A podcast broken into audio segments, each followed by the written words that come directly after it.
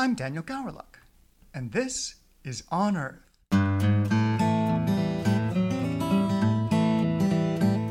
On Earth is brought to you by the Pacific Museum of Earth. In this podcast, we aim to show what it's like to be an Earth, ocean, or atmospheric scientist. There's a lot of diversity under that umbrella, and not all of our scientists wear lab coats. Today on Earth, we're talking to Becca Butel.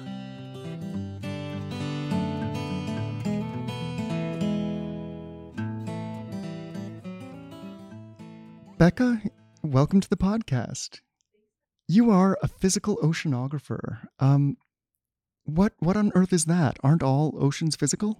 Yeah, that's a that's a good question. Um, I usually get asked, isn't that the same as a marine biologist? So I have to backtrack from that direction. But just starting at what is a physical oceanographer is basically like yes, all ocean is physical, but we look into like the the dyna- the physical dynamics of how the ocean works and how water is transported throughout the ocean, and as simply as how waves work. So a lot of the time when I tell people I'm a physical oceanographer, they laugh and ask if I'm a surfer because they're like, "Oh, that would be dangerous if surfers know too much about how waves work."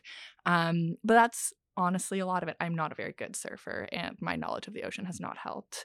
But yeah, what I'm working on and what I find interesting is just how water moves and where it comes from. So you're making waves in the world of waves. Studying the motion of the ocean. Oh, very good. now, in this podcast series, we try to meet people at various stages in, in their career. Uh, what stage are you at right now? I'm finishing up my master's degree. I started my master's in September of 2020 and working through it right now. Um, working on my thesis, not quite done my analysis, but in an effort to graduate on time, I've been doing both at the same time because, you know, analysis never goes as smoothly as you hope it does. So it's really important. It's been really important for me and for people that I've learned from ahead of me in science who write throughout to make sure that they're doing it. Um, but in terms of where I'm at, I did a a large ish topic switch in my master's from I did environmental engineering in my undergrad. Um, so only about a year and a half into my oceanography career. Wow. What's environmental engineering? Um, environmental engineering is very a very general topic. It spans from like water resources and learning about how farmers can better irrigate their land to erosion control and even like wind energy and stuff like that um, I was really interested in how pollutants move through the atmosphere, which seems like it'd be really, really different to oceanography, but the the science is actually super similar. So what I'm doing now is a lot of how do different biologically important constituents or biologically important particles in the ocean move and where do they come from and how will we know in the future how many of them we're going to get how do those move through the ocean um, relates really strongly to how pollutants move through the atmosphere. That makes sense. Uh, both the atmosphere and the ocean are fluid. Um, yeah, but it's uh, like you said, not something that you would um, uh, superficially make the connection between. What got you into oceanography?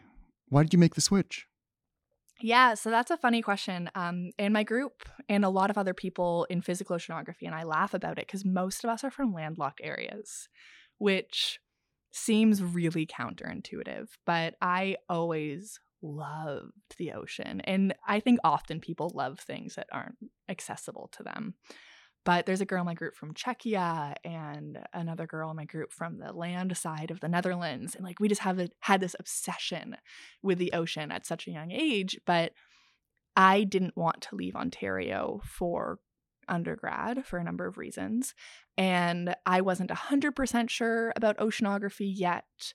Um, physical oceanography was only like a, a, term I learned recently, and I didn't do that well in high school physics. So, didn't really think it was the way for me but figured that engineering might be a nice stepping stone to I don't really know what I want to do, but I'm good at science. Apparently, other than physics, I liked high school physics. It was just hard, um, and I like math. but I don't know what I want to do yet. And doing engineering isn't going to close doors to me. If anything, it's going to open them because, in general, um, until you've met too many engineers, people tend to think they're smart. So, sorry. Um, so, it was a really, really good degree to just learn the basics of a lot of different things. And most importantly, I think, learn how to problem solve really effectively. Um, but then throughout my undergrad, I just became more and more interested in what oceanographers actually do. I was fortunate enough to win, after a couple of research positions at the university I attended, to win a research scholarship to attend a university abroad and do research there. So I was able to approach a professor in, it was Germany specifically. I had to approach a professor, was able to approach a professor there with funding already and just be like, hey, I think you're pretty cool and I would love to do research with you. I have funding, give me a project. Um, which was amazing and was my first real step into the world of oceanography beyond a base level interest. I immediately got a shark tattoo because I was like, that needs to be celebrated. I've finally done done something oceanography related. Um, and I loved it. It was it's not the area of oceanography I'm studying now. It was paleoceanography, um, which is the study of how the ocean used to be. Um, which was really cool. And we looked at sediments to figure out, and based on the the composition of the sediment at different levels, kind of like how ice cores work, um, you could figure out how the ocean used to move, um, which was awesome. And the professor I worked for there had co authored a paper with my current supervisor and found her through that. Wow, that's that's a lot. um, I'm not really sure which point to follow up on, aside from you really should pair that tattoo with a megalodon tooth tattoo. I, I can lend you a specimen if you want. That's great. I, I probably don't need more ideas. I, my my my grad school income does not support tattoo delving, but but maybe. uh, in your your academic career, have you made any discoveries that you'd care to share, either in environmental engineering or in your oceanography? Ooh, discoveries. Um, they could be personal discoveries or world-shattering discoveries. well, I, I'm getting into the area of my project right now, and just to give a brief bit of background on what I'm doing is that I'm studying the Salish Sea, and that's what my group does. And the Salish Sea is the body of water between Vancouver Island and the mainland of Washington and BC. So it's the water that Vancouver's on. Um, and we have this really, really detailed model of the area that we're forever trying to improve and improve to make closer to real world conditions. And my project specifically works on the largest boundary of the model between the Salish Sea and the Pacific Ocean. And what we know about this boundary can have really large effects on what we know about the Salish Sea um, because it's so small. So it'll be significantly affected by the water coming in. So in my master's degree, I'm trying to map out based on our model and a model of the open ocean where the water that gets into the Salish Sea is coming from and how that changes throughout the summer and the winter and how that changes year to year. Um, and what we found is that there's a lot of fieldwork done in the summer. People love doing fieldwork in the summer. So we know a lot about what's going on in those months. Um, and that's great. It's great to know that. But we don't know a lot about what's happening in the winter. And interestingly, in the winter, the winter is very variable from year to year, whereas the summer, we get really similar conditions. So I'm going to be presenting at a conference in a couple weeks, just talking about that one fact. And like, we need to know more about the winter. And that's not the point of my thesis, but as part of the motivation. Um, and I'm going into now of really look delving deeper into where it's coming from, especially in the winter. When you explain it like that, it's totally logical that there's a bias towards uh, summer gathered da- data because of course, who doesn't like going sailing in the summer? And who wants to be out in the sea, you know, on a gray, miserable day in yeah, January? I, I used to do field work in Lake Ontario, and there's photos of me frolicking in the water and the snow, which is fun when you have a warm hotel room to go back to. But I could not imagine being on a a vessel, a sea vessel for weeks in the winter. It would be in the the waves are so much more intense. It would be exhausting, but hmm I can imagine with all the agricultural activity going on here, do you find uh, a lot of agricultural runoff ending up in the Salish Sea? Um, yes, for sure. Interestingly enough, eutrophication, which is the deoxygenation of water due to um, hyperactive algae growth, and which is often caused by nutrient inputs from agriculture. Um, I my grade my third year biological science prof would be very disappointed in that explanation, but here we are. Um, thank you. But um, that isn't a huge issue in the Salish Sea, interestingly enough. There's areas in Puget Sound, which is the channels of the Salish Sea really close to Seattle, um, because those are a lot more stag- stagnant there are some problems with eutrophication there just because there's a huge population. So it wouldn't just be from agri- agriculture, it's also from like factory um, wastewater inputs into the sea. There are some problems of um, deoxygenation and eutrophication there due to high nutrient loads. Um, but not so much in the rest of the Salish Sea. The the biggest problem the Salish Sea is actually seeing um, due to anthropogenic impacts is actually an increase in dissolved inorganic carbon in the water coming in, which is being sucked into the Pacific Ocean through higher inputs of carbon dioxide. So, what the problem is, um, and what is kind of counterintuitive, is that the northern Pacific Ocean, which the Salish Sea gets most of its inputs from, hasn't actually increased that much in carbon dioxide concentration due to human impacts, which seems great. And I was stoked to hear that. But the problem is is that naturally it was already super duper high, which is why it hasn't increased as much because the difference um the equilibrium isn't as doesn't have to shift as much. Um, but because it was so high, it was already really close to a tipping point.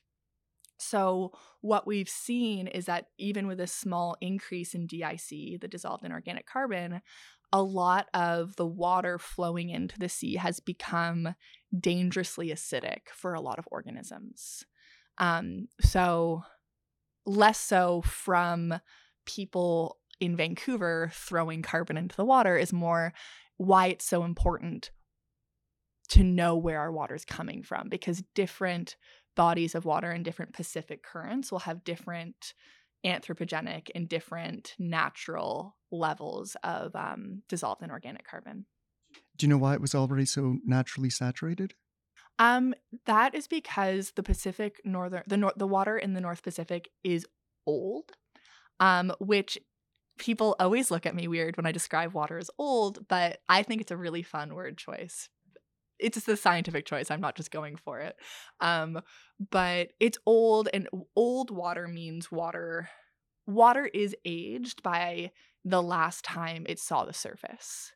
Um, so every time a parcel of water hits the surface, it age re- its age restarts basically.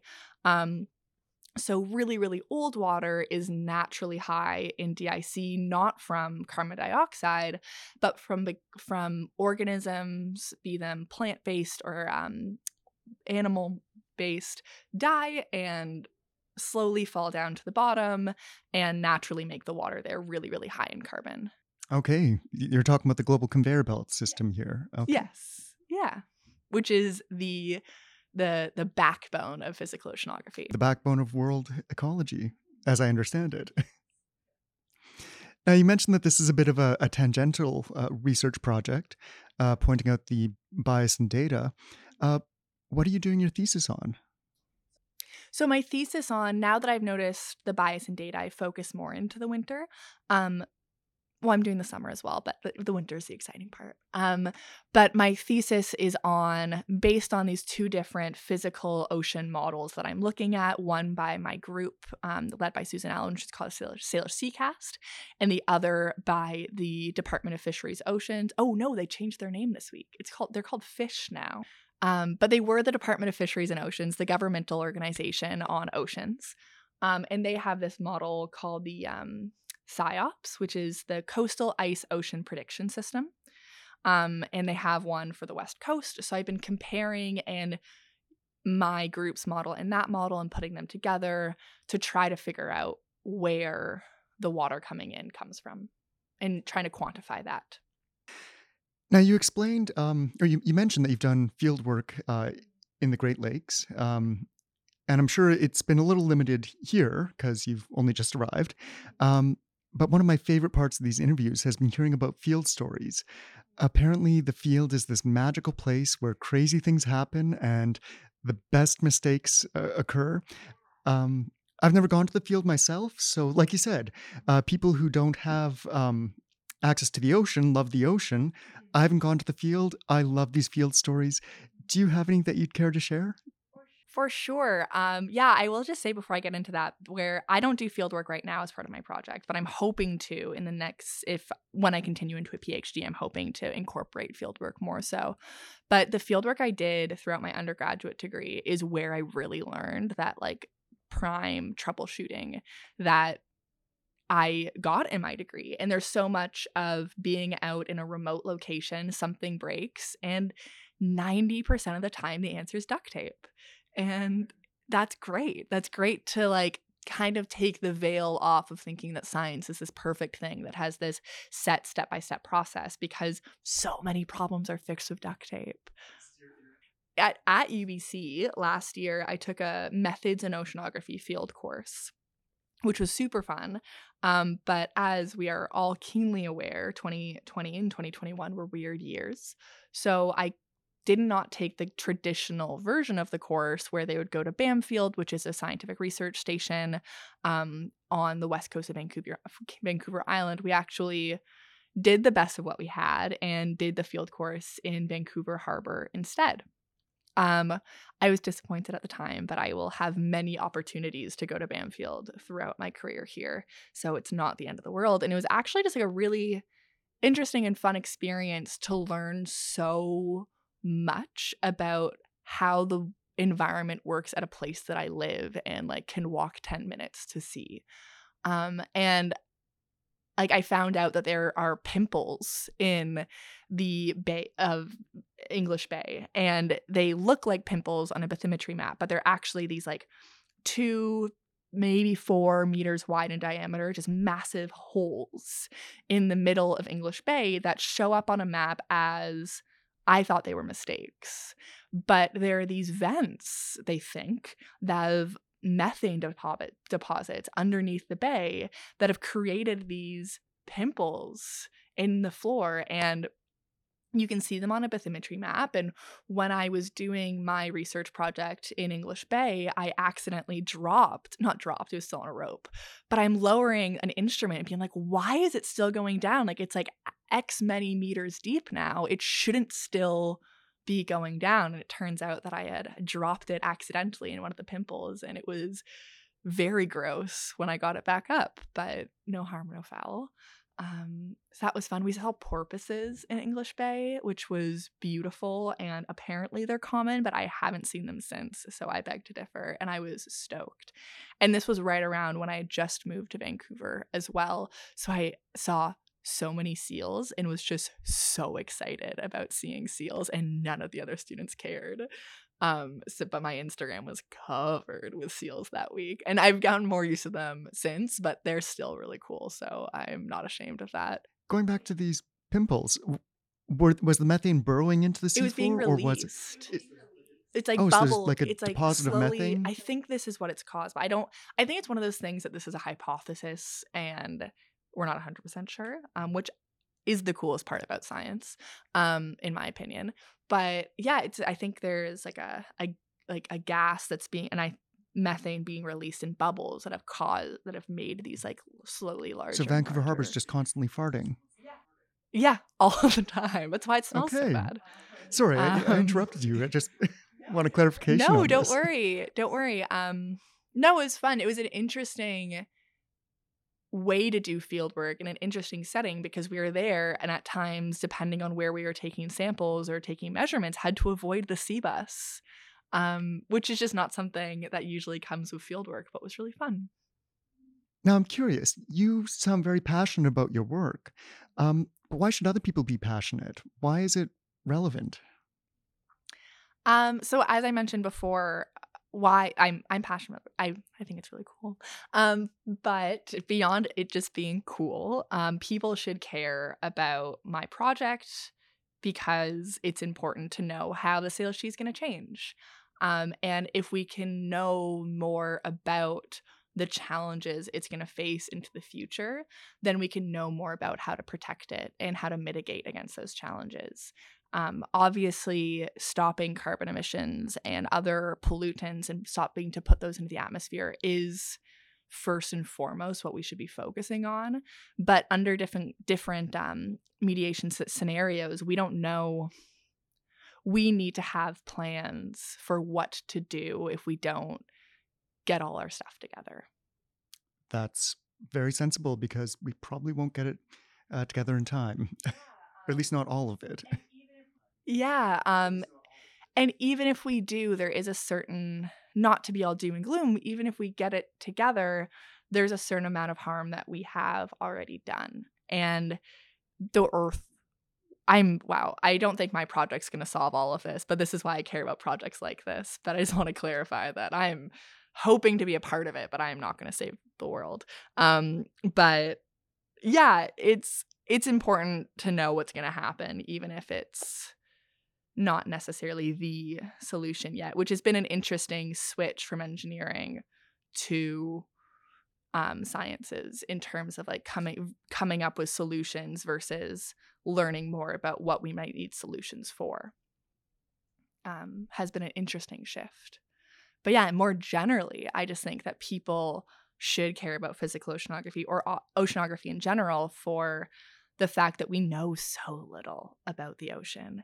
And that, even though I'm from Ontario, is what got me passionate about oceanography in the first place. Because I, you always hear about space being the final frontier, but I was always treated the ocean as our final frontier because it's here and we know next to nothing about like 90% of it. We I'm studying coastal oceanography right now, which by all means should be something we've got pretty down pat because not only is it coastal, so accessible by humans, but in a hugely populated area, but we still don't know things. Um and I still I'll ask questions to people who have been in the field or older than me, longer than me, and I think they're dumb questions until they look at me and are like, "Oh yeah, we don't really have the instruments to figure that out yet." Um, and I that just impassions me so much to continuing to study this and to continue answering questions that are important and seem like they're dumb until you realize that we just don't know. Great. That's a great answer. And it really um you opened my eyes to how ignorant we are to our own planet. you clearly love so much about your work, but um, what's the best part about it? Um, I would say the best part of my work is more generally a best part about research. Like obviously oceanography, I'm explained in particular is what really drives me. But I think that research is so interesting because you can constantly learn. And that's something that I struggled with after my undergraduate degree. I worked for a couple years and I really struggled with feeling after a bit and once I had finished the onboarding that I wasn't learning something new every day anymore. And I I like school. Sure,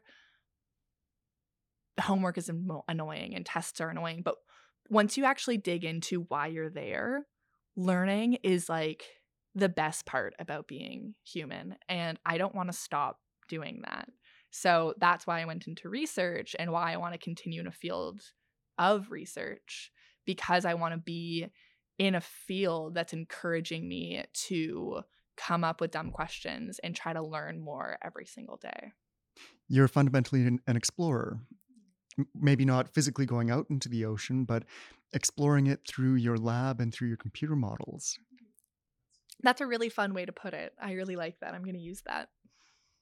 Now, of course, not everything is sunshine and roses. Uh, what's the worst or the most challenging part of your work?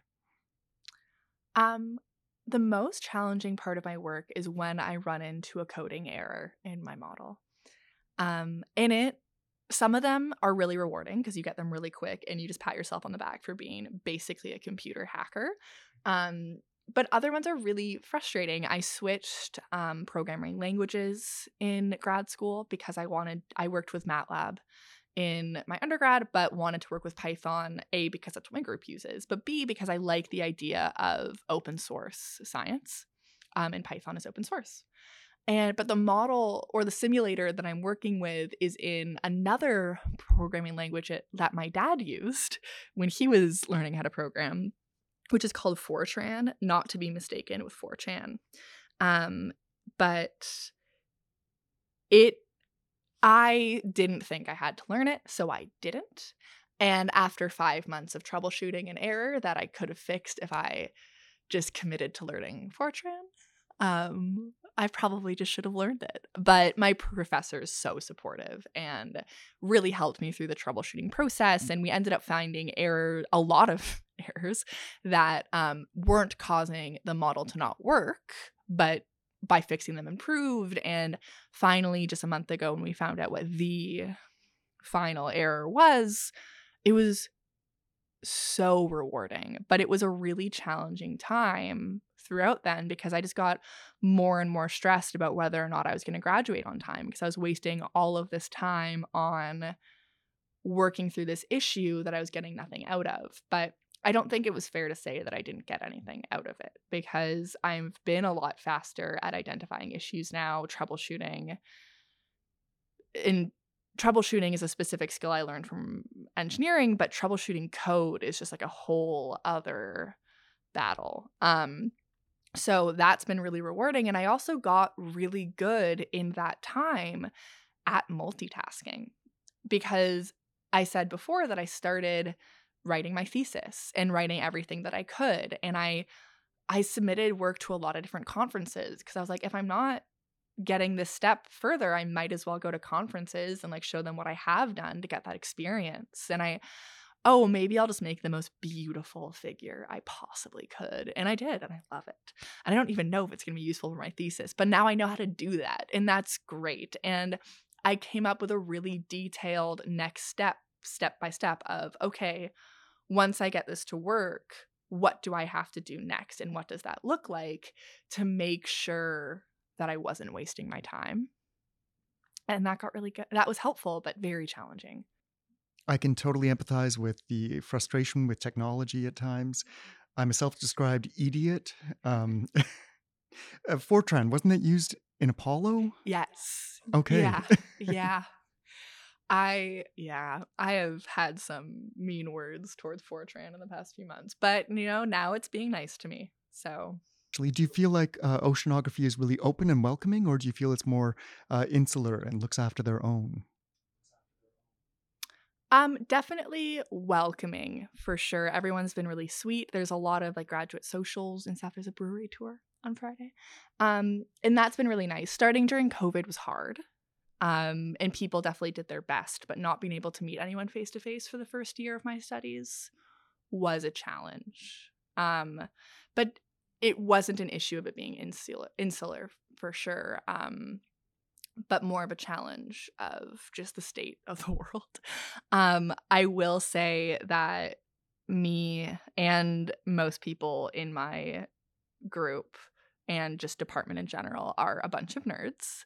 Um, so sometimes we can be a little awkward together, but I really love everyone that I work with. And once we at least have like half a beer in us, we can talk. Um, so that's been good. Everyone's really sweet. Um, and I, yeah, I was definitely intimidated for the first while, um, asking questions to people because of the whole COVID thing. And I'm like, oh, I don't really have a relationship with these people, so I don't want to bother them. But once I was able to meet people face to face, that just hasn't been the issue, an issue at all. And people are so friendly.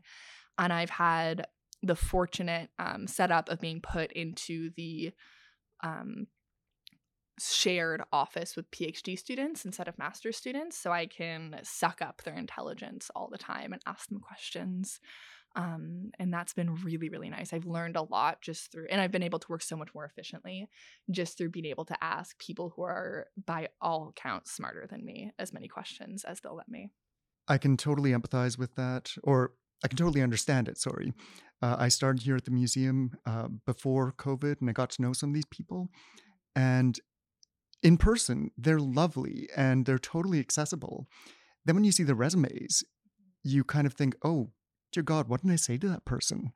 They must think I'm the dumbest person ever. yeah. I, yes, I completely agree. But I've gotten better with that. But like, there's a person in my office who's just like, been, and we're just students, but they've been published in Nature. And I'm like, do I fangirl or do I just like are we peers or am I like a like a, a nature groupie? Um, but no, yeah, so it's been good and really yeah, there's some wildly smart people in this department, but it's really fun to definitely imposter syndrome at times, but everyone deserves to be here. So And everyone has imposter syndrome too. So Yeah. exactly. And that's been nice to realize. I'm curious. Um, you've made uh, physical oceanography sound really important, uh, really exciting um, really welcoming. Um, if anyone's listening right now and wants to follow in your footsteps uh, or in your flipper steps, um, what advice would you have for them? What uh, um, experience or courses would you recommend they pursue? Hmm, at like at like a high school level or any level. Any level. What would you say to get them on the right track?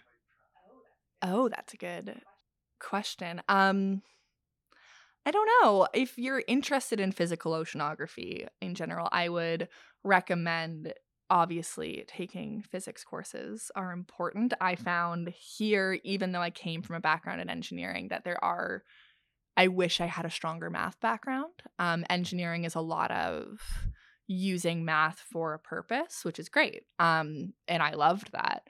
But I think that there's some level of like, thinking about math and a way of thinking about math that I don't have.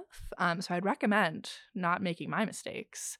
Um, but also like being well rounded. Like I took a biological or a introduction to marine biology course. That was a second year course at my undergrad and I loved it. And even though I'm not a marine biologist, it was really useful for understanding how the physics affect that the physics that I love of the ocean affects biology. Um, because there are no, in my opinion, there are no interesting questions left that lie within solely physics or solely chemistry or solely biology. All of them are so intermingled. So, I, in addition to being better at math than me, I would recommend that people try to be well rounded um, and try to learn from different areas of science and different areas of the humanities. My one of my favorite courses from undergrad was a course on witchcraft and like I don't regret wasting my credits on that witchcraft course at all. That was so much fun. And learning different ways to think is always going to be worthwhile. Interdisciplinarianism is certainly the wave of the future. Mm-hmm. Narrowing it down even more, mm-hmm. what was the course that turned your uh, future? Um, was it that oceanography course? No. So I already knew I was interested in oceanography and interested in ocean sciences and environmentalism through ocean. But I, for a while in undergrad, thought that I would go more into science communication instead, um, which is still an area I'm interested in for sure, but more so from the perspective of a scientist, just being a better communicator and doing more outreach. Um, but the course that changed my outlook was uh, the air quality control course that I took in my engineering degree. And I, again, like I didn't want to do atmospheric science, but just working, it was the first time I worked with a numerical model and the first time that I used a model to figure out really, really complicated flows.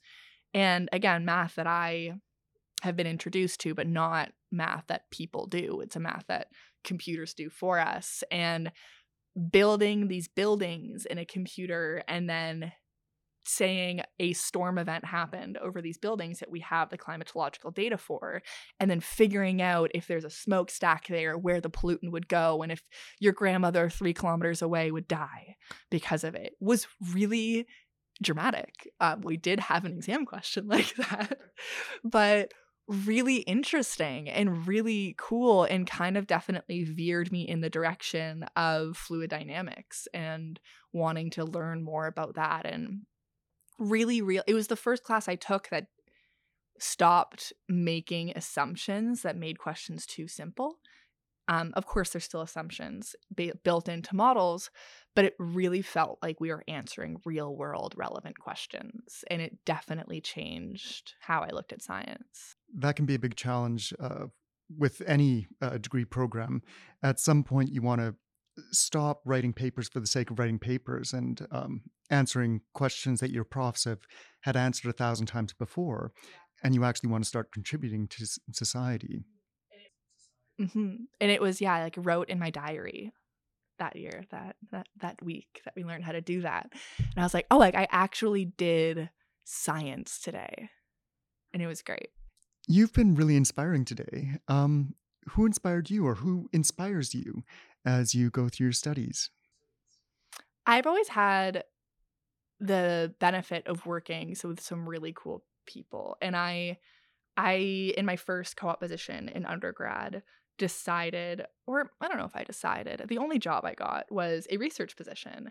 And I was really inspired that pe- by people who didn't make that much money, but loved what they did. And I hate the you're not doing this for the money, so this is why we can pay you so little standpoint. But so I don't want to focus on money stuff, but it was just these people who just really loved what they did. And now I have my supervisor who loves what she does. And like it is her life to work on the Salish Sea. And she's a great supervisor too. And like will work on weekends to help me with a problem that I'm having and be like, okay, like you can't figure it out. It's been five months. Just send me your code and I'll figure it out. And it's great. And people like that who are just here because they're passionate, regardless of what people are passionate of, it doesn't have to be physical oceanography. I just, being around people who are passionate about what they do is exhilarating. Um, and people like that continue to ex- inspire me. And who that is in particular has changed throughout any position that I've had. Um, but consistently throughout scientific research positions, there is a human that exemplifies that and has been great. It feels like in the department we've got a, a critical mass of people who are just passionate about their research. You have to be to go to school for that long. Now, you're at the beginning of your career. Um, I want you to look to the end of your career. What would you like to have as your legacy when you retire? Or what would you like to have written on your career's tombstone?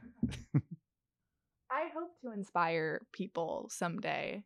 Yeah, I think Yeah, I think that's what it would be. Like I of course hope to come up with good research and hope to have science that people cite in other papers, but I I want to be a really happy scientist. Like I want to have and this is a buzzword, but I want to have work-life balance and I want to be doing science but have a life outside of it and I want to inspire people and show them that that's possible. Um yeah, I want that would be ideal for me to just be like still stoked about science and about doing science and research until the end of my career and maybe not inspire people through having a million nature articles but inspire people through the fact that I kept doing it and never stopped being excited about it. I think you're one of the first people who's brought up work life balance. And that really is, um, that, that's really something that uh, the next generation is looking for, certainly and I'm sure the generations uh, to come too also believe that it's really important. So that's that's good. Again, you're ahead of the curve, and uh, I guess cresting the wave of futurism. I, I think my metaphor broke down. Every time I hear analogies like that, I'm like, oh no. Oh yes. like, I was trying to do a surfing metaphor, but I've never surfed a day in my life.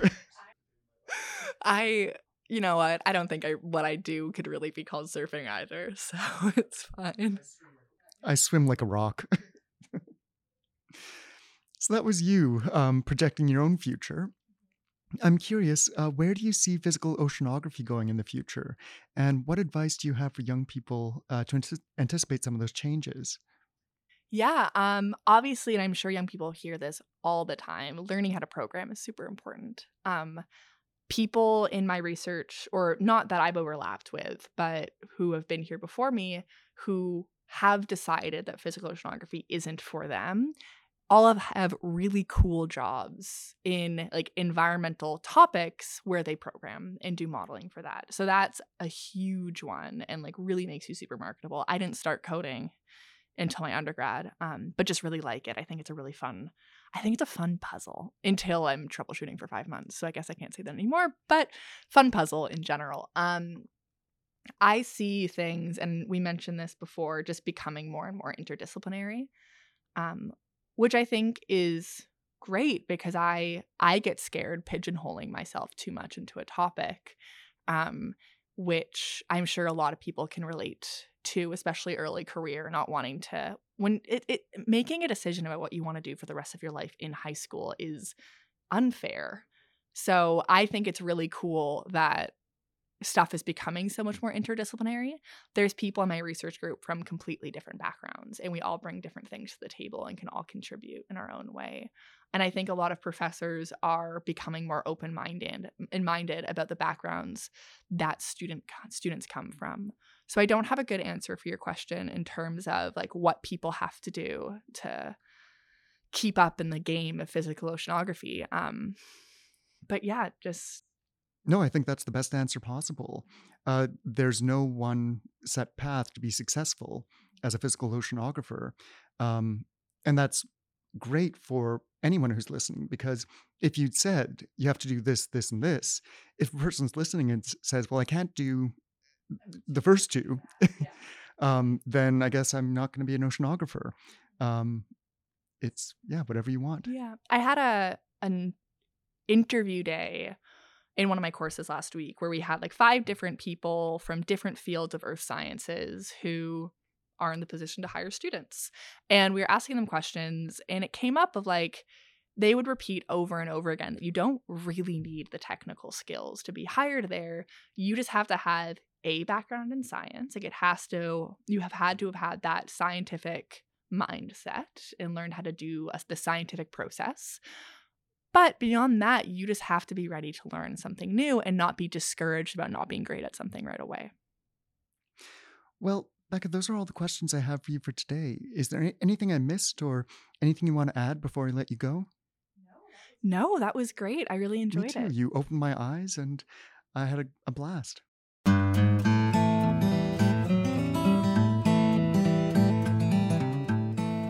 Thanks for listening to On Earth.